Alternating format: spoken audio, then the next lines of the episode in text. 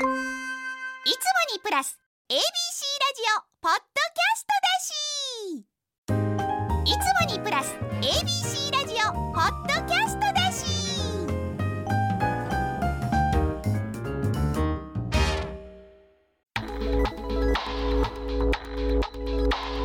AM 一ゼロゼロ八 FM 九三三 ABC ラジオ今村翔吾。山崎れなの言って聞かせて。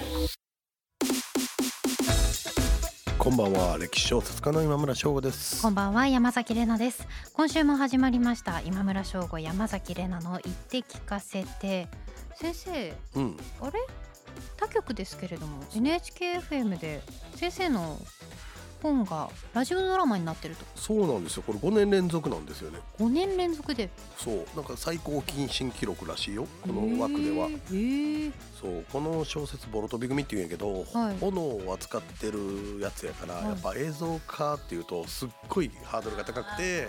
ラジオドラマやと逆になんかまあ臨場感を出しながらやれるのかなっていう、確かはか？映像化もねなるといいんですけど、に一番こう今まで出されてきた書籍の中でうん。うん、映像化したいのはどれですか？ボロ飛び組かな。あやっぱり。そうなんデビュー作やからこううんうん。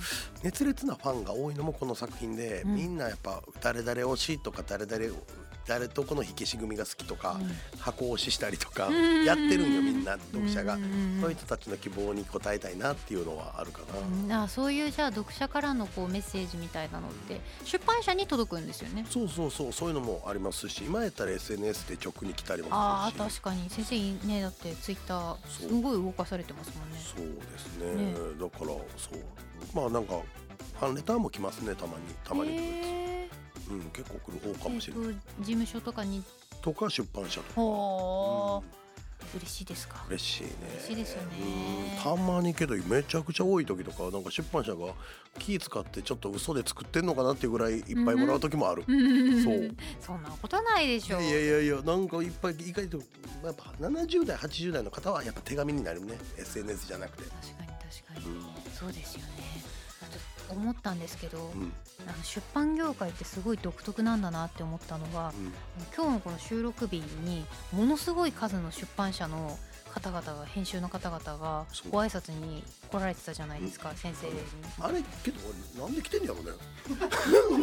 すごいっすよね。あれなんかえ小学館来てるのはね。知ってたよ。なんか来るっていうのは誘われたみたいな。うん。集英社おったやんうんうん。けどあれ集英社俺への挨拶じゃなくて山崎さんへの挨拶っぽかったでなんか。ちゃうのあれ。違うでしょう。俺？絶対先生だと思う。私は多分まあおまけだと思うんですけどありがたいなと思いつつね。いやもしかしたらエッセイとかうちでもって狙ってるかもしれん。いや依頼来たらどうすんの？いやまだやれる？でしょうね。まだやる？まあでも一旦今やってる連載がウェブなんでそういう書籍化したいなとは思ってますけど、はいはいただどうえどこの出版社ちょっと私全然出版業界全く詳しくないのであの素朴な疑問としてあのお手柔らかにお願いしたいんですけど出版社ごとにカラーって結構違うもんですかだからここはあんまりエッセイとかはだ出してないからうん。もう後派にその小説だったりとか、まあ、逆に言うと新書とかの方に寄ってますとかっていう。それはあると思う。それはあると思うし、うん。なんかこういう本売るの得意よねとかっていうのもうん肌みんななんか肌感的にはあると思う。教育系だったらどこみたいな。そう。例えば僕で言うと時代小説で言うと、はい。例えばえー、と大きい出版社が例えば普通やったら有利っぽく思えるやん。はい。とも限らなくて、うん結構時代小説を得意とする中ぐらいの出版社とかも多いのでこのボロ飛び組の小電車とか、は双葉双葉社とかも結構時代小説するのはめちゃくちゃ得意。い、へえ。得意ってなんなんどういうのが得意なんですか？宣伝が得意。うん宣伝も得意やしこうそのいいものを作ってきた実績が積み重なったりとか、うん。それが書店さんにも伝わってるからなんかこううんこうあここやる次のシリーズやったら面白そうとかっていうのとかいい巡りになっていくんじゃないかな。信頼がそこでうん。得られていく、そう積み重なっていくって。そういうイメージもあるよね。えイメージ、うん、だから実際会社の規模にうん。全部寄らないっていうのは思う。なるほどそうなんですね。そう。それに考えたらなんかもうもうぜひぜひエッセイまだまだやれるんやったら出版界は多分みんなこれ聞いてる人多分マジでやってほしい人いっぱいいると思うよ。でも先生この間こう「古城の空」ってね、うん。エッセイ出されてたじゃないですか、私もさっきこういただいてあのこの後帰ったら読ませていただくんですけど、エッセイ書くのって全然違うじゃないですか使う脳みそ。うんうんでしかも自分のことを面白がれないと書けないじゃないですか。まあ、うん、まあちょっとそうかもしれない、うん。なんか自分の中でのこうね。普通になっちゃってるものとかをそれを一回疑ってうんうんうん。客観的な目線で書いていったりとか、でも客観的すぎるとちょっと感情主体性がなくなっていくから他人行儀になるね。そう他人行儀になっていくから、自分のこうなんだろうなふつふつとしたものとかも忘れちゃいけないじゃないですか。難しくないですか？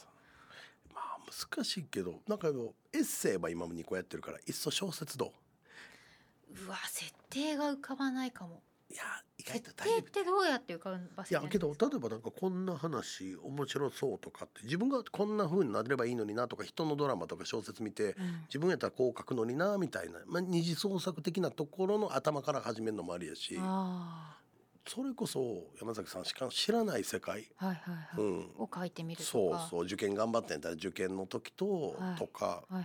そのアイドルとそういう大学とかってあんまり多分誰もやってんからそういう話とかも小説になりうると思うねんな。多分し読んでて病むと思います。やませようぜ。でもだってもう学校と両立は大変だもん。そう。けど大変。けど大変やもんって言っても多分みんな分からへんのよ。どんな大変かそこがもう物語が。別に味わわせたいと思わないもんな。だけどそこでちょっとフィクションで感動するようなあこう学校でさいじめられるわけじゃないけどそれをこうフィクションにするのかうん。もう自分のこう本としてうん。出すのかそのまあ自ね叙伝的なことで出すのか。それ、まあ、どっちでもありやと思うし、うん。いつかフィクション書いてほしいなって思いはある、こんだけ本読んでてまあ本読んでたらイコールってわけじゃないけど、はい。可能性は高いと思う、そうなんだ。はい、何歳ぐらいからやろうかな。25歳。いやあのなるべく早く安定させて仕事とか自分のまあなんだろうお仕事のいただいたお金とか、そういうの生活面。生活面。なるべく早く落ち着かせてアーリーリタイアしたいんですよ。したいん。あの現状ですよ今現状、うん。そのいろいろ価値観変わっていくし判断基準も変わっていくからこう今の段階の私の意見で、あの早めにリタイアしたい。何歳と思ってんの？イメージ。ざく何歳だろざくっと。うでもそんなずっとは芸能界には入れないと思ってます。でそれこそその中でラジオとかはありなん？あり。やりたいやりたい。テレビはいらんの？いらないとまでは思わないけど長持ちしないと思う。なかったらなかったでそれで構わへんみたいな。そこに頼りすぎてると、あのすり減ると思う。んうん。ういろんなものが。だからラジオもいいそういう意味ではなんか長く続けるには僕これちょっとしか分からへんけど良さそうやし執筆もいいと思うねんな。顔出ないから。え 顔出たくないの？だって責任を負うものが一個増えるじゃないですか。ビジュアルっていう。見たいものであるかどうかっていう。あそうか。聞きたい声であるかどうかっていうところとあと話す内容がどうかっていうのはまた全然またぶぶつ切りで違うと思うけどせ自分が責任を負うものがテレビとラジオだったら一個ラジオの方が減るからだからラジオ好きなんです。なるほどね。執筆やったら全部消えるよね。逆に声もね。あれもね。うん、まあ、その分書く側としての発想は必要かもしれんけど、うん。今からやったらマジで、うん、書けると思うけど。ないやーなんか早期退職っていう言葉すごい魅力的だなって思うんですよね。あそう。そうなんかあのなるべく悠々自適な暮らしを早く手に入れたい入れたい。まあ気持ちはわかるし僕も多分引き一線引きたいなって思う時もあんねんけど、うん。引いたら6ヶ月ぐらいでまた戻ってきそうな気はする僕は。うん。はあ自分自身が、うん多分その、そっちはそっちで退屈な気がしてうん小説家にも、うん、他のことに変わることはあっても仕事というか人生の仕事的なものをやめることはないんじゃないかな。うんだから多分その今じゃあ辞めるかっていう風になった場合、うわ後悔するだろうなっていう仕事はラジオなんですよ。うん今手放しちゃったら自分でもうなんかいろんなご縁でなくなるってことももちろんあると思うけど、自分の手で今手放したら絶対後悔するなっていうのはラジオなんですよ。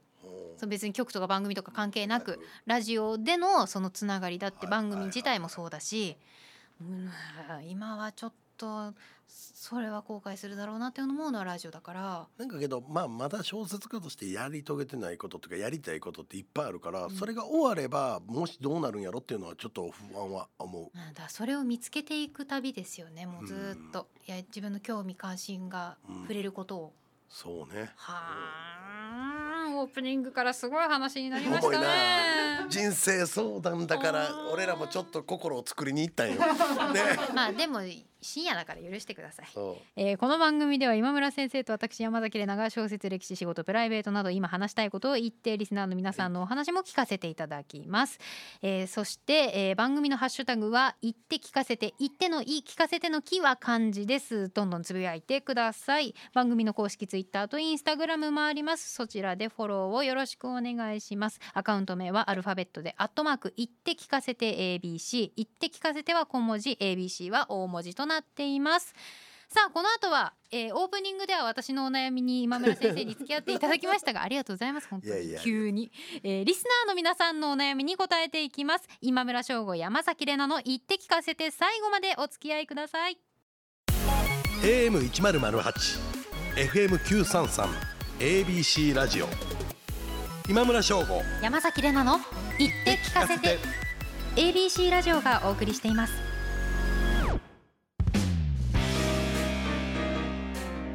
AM 一ゼロゼ八 FM 九三三 ABC ラジオがお送りしている今村翔吾山崎怜奈の言って聞かせてここからはものは相談このコーナーは皆さんのお悩みを聞き相談に私たちが答えていきます。ことわざの通り人に相談すれば思わぬ明暗が浮かぶかもしれません。では早速1つ目。はい。岩手県ラジオネーム南部坂ボルトナットさんからです。今村先生山崎さんこんばんは。歴史と本をテーマとする新番組に我が意を得たりと喜ぶ一方でどう楽しむべきかと少々悩んでおります。今村先生のお話から学びをいただくスタイルが良いのかそれともどんどん歴史の話題を投稿すべきかあまり投稿しすぎると知識ひけらかしおじさんみたいで恐縮ですし番組の楽しみ方をご教示いただきますとありがたく存じますとすんごい硬いですね。知知識ひけらかしおじさんで来てくださいよね。ね。うん、いいと思う。もうもうウェルカムすぎますよね。そうそうていうかそんなに構えなくていいですよ。うよね。だって別に教科書じゃないしこれ。うん。まあまず僕小説家やし、うん。学者の先生もいらおられるし、はい。例えばそういう分野に関しては。学者の先生でも専攻してる分野以外は意外と詳しくなかったりとかもあるんで、その全然全然僕もわからないこととか知らないこといっぱいあるんで、うん。教えていただきたいなって思うしえこんちゃ聞いたら聞いたでこんなんもありますよってねうん。喋れるしね。うん。ね、こうキャッチボールできたらいいですよね、ししかもまあ学びをいただくスタイルとかスタイル決めずにね。適当につけて適当に聞いて寝寝てください。そう。大体これ終わった時間もう眠たいやろみんなもう、うん。ねえ。や。そう。リアルタイムで聞いてたらね。終わったらな。うん。本当にリアルタイムで聞いてるんだとしたら眠いっす。なあ。なんでもうどう楽しむべきとかもう考えなくていい、うん。とりあえず聞いてで言いたいことあったらもうどんどんひけらかしてください。そう。まあそういう話題投げてくれたら売れて、またねね。膨らむしねこっちも。ありがたい。話の種がねまた見つかるから嬉しいですしぜねひお願いします。はいよろしくお願いします。さあ続いて、えーうん。ラジオネームキースさんからです、うん。私の悩みは活字を読む速度が遅いことです。私生活では新聞と実用書を読むのが精一杯で文学書を読むことは諦めています。ちなみに速読術についてはちょっと抵抗がありますどうすればいいですかね？活字を読む速度が遅いって。私もそうなんですよ。遅いんですよ。だけどかなり新聞と実用書読んでんねたらもうそれでも結構読んでる方やとそうな思うけどな。んですよね。結構読まれてますよね、まあ新聞とかも読んでへん人多いからな。うん、だからまあうん純粋に忙しいってことですよね。うん僕も速読術はあんまりなんか嫌かなって。そうなんですか。か本当に特に実用書とかうん。新聞とかには向いてるような気がするんだけど、ああはい、要点を押さえてそうですもん僕らね。文学とか小説に関してはやっぱ行間とかも含めて表現だから、うんうん。速読との相性ってどうなんだろうなっていうのは不安にはなる。そうですよね、うなんでどうしたらいいのかな、まあ、何かを減らすしかないのか、うん。うん、お宅訪問して一緒に僕が読み方を享受しましょ すご強 それか先生あの本屋さんにいる時に教えていただけたらあのキースさんが多分行くんで。あそう。はい。キスさん来て、はい僕の本屋。はい。お願いします。はい。さあ続いて鹿児島県ラジオネームみきひろさん。私は社会人で陸上をやっているのですが今までの実績から周りから期待をされてしまいます。しかし自分ではなかなか陸上に対してやる気が出ません。周りの期待には応えたいと思っているのになかなかやる気が出なくて悩んでいます社会人で陸上をやっている。すごいですね。この方あの他の番組にもメッセージくあそうなの？ださってたことがあるんですけど駅伝出られてて大学生の時に。だから社会人で陸上やって期待されちゃうっていう。プレッシャーもありそうですよね。ね。やる気の問題もそうですけど。誰かのために三木ひろさんはできるのか自分のためにできるのかってこれどっちも正解じゃなくて自分がどっちのタイプかってことを見てそっち側に絞った方がいいと思うねんな。ん。でもううん自分のためにできひんって言ったらもうすごいこれ無責任かもしれんけどじゃあもうやめるしかないし道は。うん。ただここにこれ書いてるってことはきっと誰かの気持ちに応えたい人なんじゃないかなって僕は思った。まあそうですね。答えたい人がいるっていうことですよね,、そうねそれをザクッとじゃなくて誰の気持ちに応えたいのかぐらいわかる。うん。あのそうです。本当。そう。だって全員の期待に応えられるわけないもん、そしかも自分の人生だし。うそう。だからその一人のためもう本当に人のためだけには生きられないし、うん。そうなんか。でも自分のためだけにも生きられないし。その折衷案が欲しいですよね。そう。なんかこう誰かのために走るってかっこいいな。なんか小説になりそういいでですすよね。本当かっこいい。君のために走る。うん、そのその君が誰なのかっていうのを明確にそしてそれを糧に頑張っていくそうですね。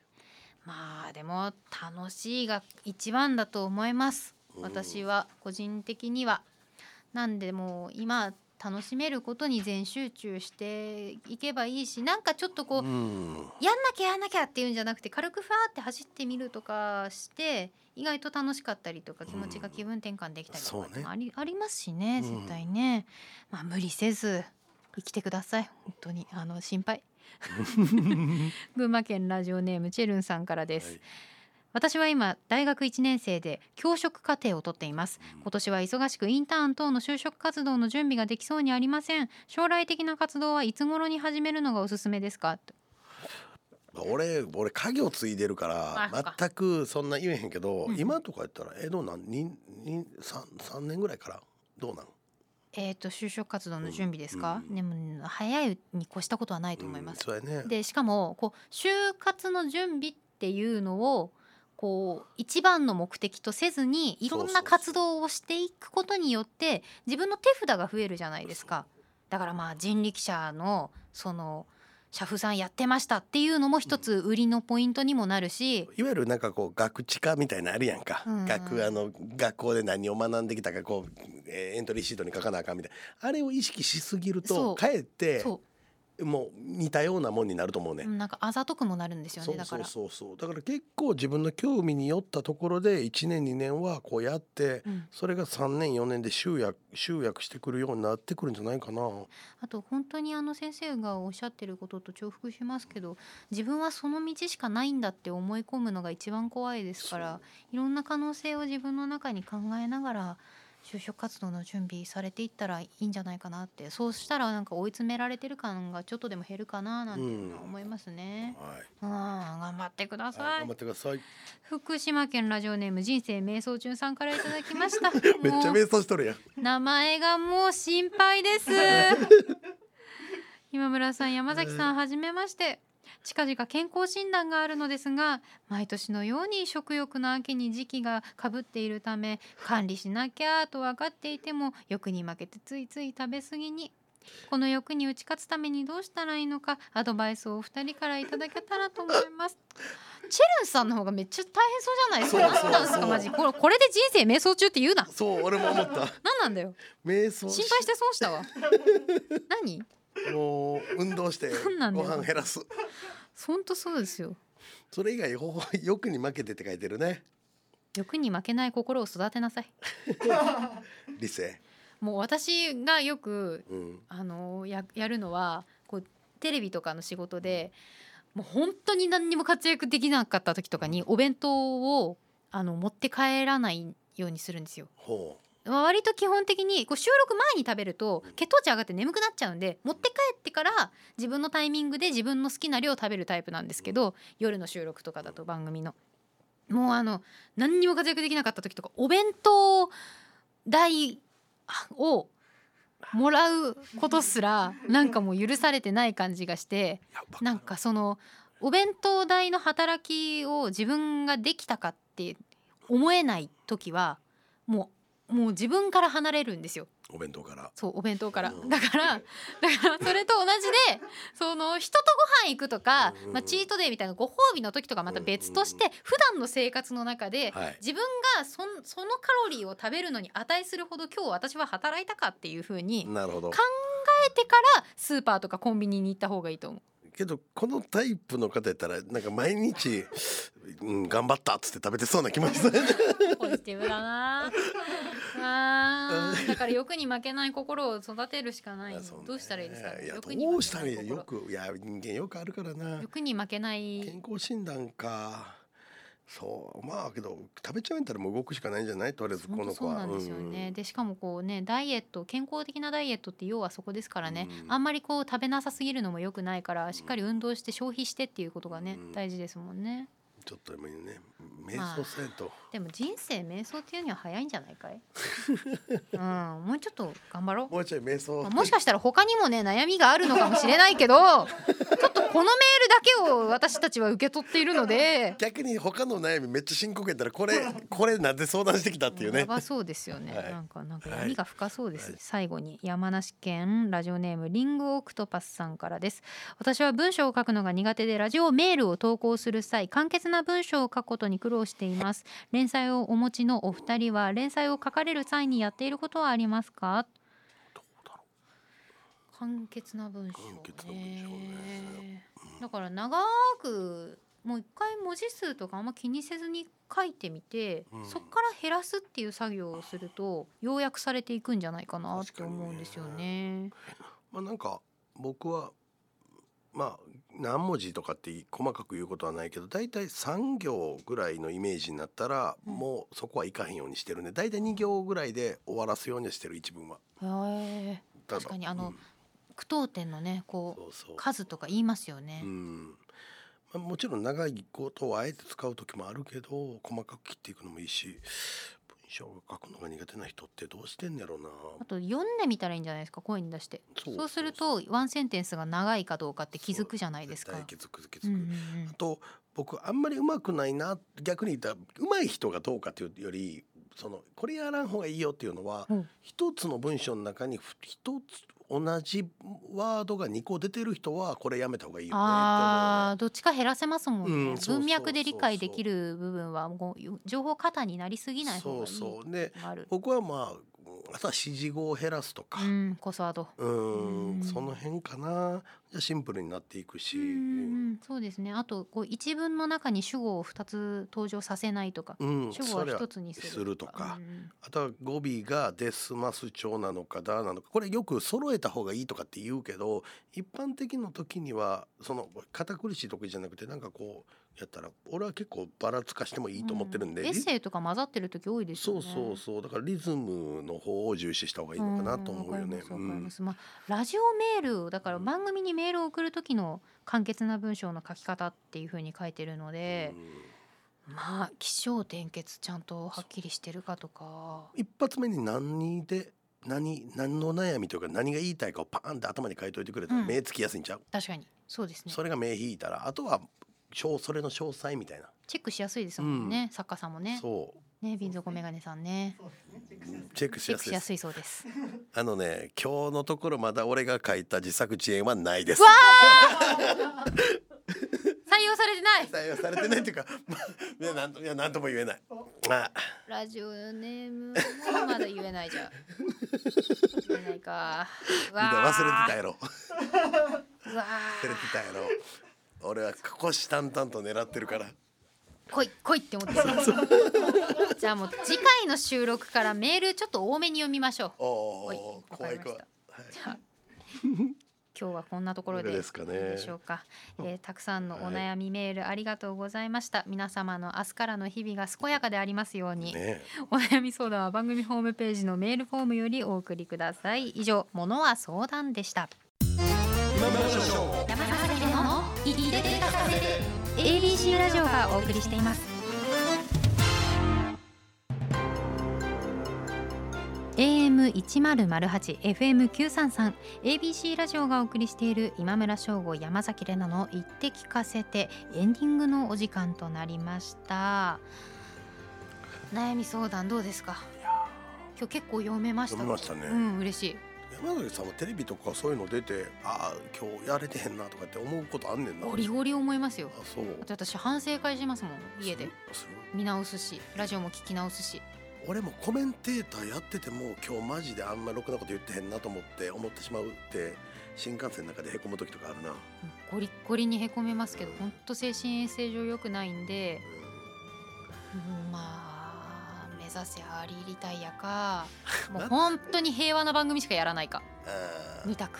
ー決して引退したいわけではないんやねそういう意味では。ない。あの今は仕事楽しくやれてるんですけど、長持ちするタイプじゃないだろうなって自分のことを客観的に見て思います。ほんま？めちゃくちゃ、そうかな。あの疲れちゃう多分。疲れちゃう。疲れちゃう。自分自分でうまく自分のことコントロールしていかないと。あほどな、のーそう健康を損なってまでやりたいことがない。あーなるほど。それが一番土台なんで。俺なんかどっちかっていうと幕末の獅子タイプで、まあ、自分でやりたいことやったら仮に寿命ちょっと縮んでもいいかって思ってる立ちやねんなああだからあれですよ。手塚治虫と水木しげるですよ。そうかもね。手塚先生タイプです そうそう。私は水木しげる先生タイプなんであの俺美味しいものもちゃんと美味しく食べて睡眠もたっぷりとって長生きしてあの早めに楽しいことを楽しむだけ楽しみたいタイプなるほどな。まあ悩みは尽きないな。ねえまあでもだから短期集中型か長期でやっていく型かっていうところもまた一つあるでしょうし。意外とそんなこと言ってる俺がめっちゃ長生きしたりすんね。ん。ねううんん、しぶとく。うん、思想しそう、う。ん、すごく思想です、ね。なんかわかんないけど。さあそしてお知らせです、はい、ありがとう。えっ、と風待ちの四血倉増屋家業が発売中です。えー、楠木正成の子楠木正面が主人公の長官小説人よ花よが朝日新聞にて毎日連載中です。はいそして私は花子東京さんで山崎怜奈の言葉のおすそ分け幻冬舎プラスさんでは山崎怜奈と学ぶを考えるというエッセイを連載しておりますさらにラジオは東京と名古屋の方でも番組をレギュラーでやらせていただいていますテレビは不定期なのでぜひ SNS の告知をチェックしてください。そして今村翔吾山崎怜奈の言って聞かせてお聞きのこの番組は放送から1ヶ月間 Spotify や Podcast でも配信中です。またラジコのタイムフリーも1週間聞くことができますのでともにこちらもチェックしてください。この番組では皆さんからの質問や喋ってほしいことお悩み相談番組の感想などメッセージを募集しています。番組ホームページのメールフォームよりお待ちしています。先生ちなみにうん。どういう相談欲しいとかってあります、まあ、いろんな相談受け付けてる中で答えてみたい相談的な。答えてみたい相談？ああけどやっぱ答えられそうな相こ談。この前の恋愛系はやっぱりちょっと、楽しい。俺で、うん、楽しいけど俺でいいんかなっていう 恐怖があるよね確。かに。なんでここに聞くんだっていう感じはありますね。そう。まあよくラジオ業界だと、まあ、あるんでうん。何とも思ってなかったけどうん。確かになんで私に恋愛相談するんだろうはすごい思う。うん、しなんでここのコンビに送るんだろうはものすごい思います。恋愛マスターやと思われてんちゃうん。なわけなくない。ない。なわけなくないじゃあ俺がそう思われてんのかな。なわけないわ。先生めっちゃモテるって思われてるかもしれない。いやいやまあちょっとその辺今後ね分かっていくんじゃないかないじとられてる。思いますよ。先生はい。の恋愛テクニックが来週以降 出されていくということで楽しみにしつつお送りしますということでここまでのお相手は今村翔吾と山崎怜奈でした。また来来週。週。なんで笑ってるんですか？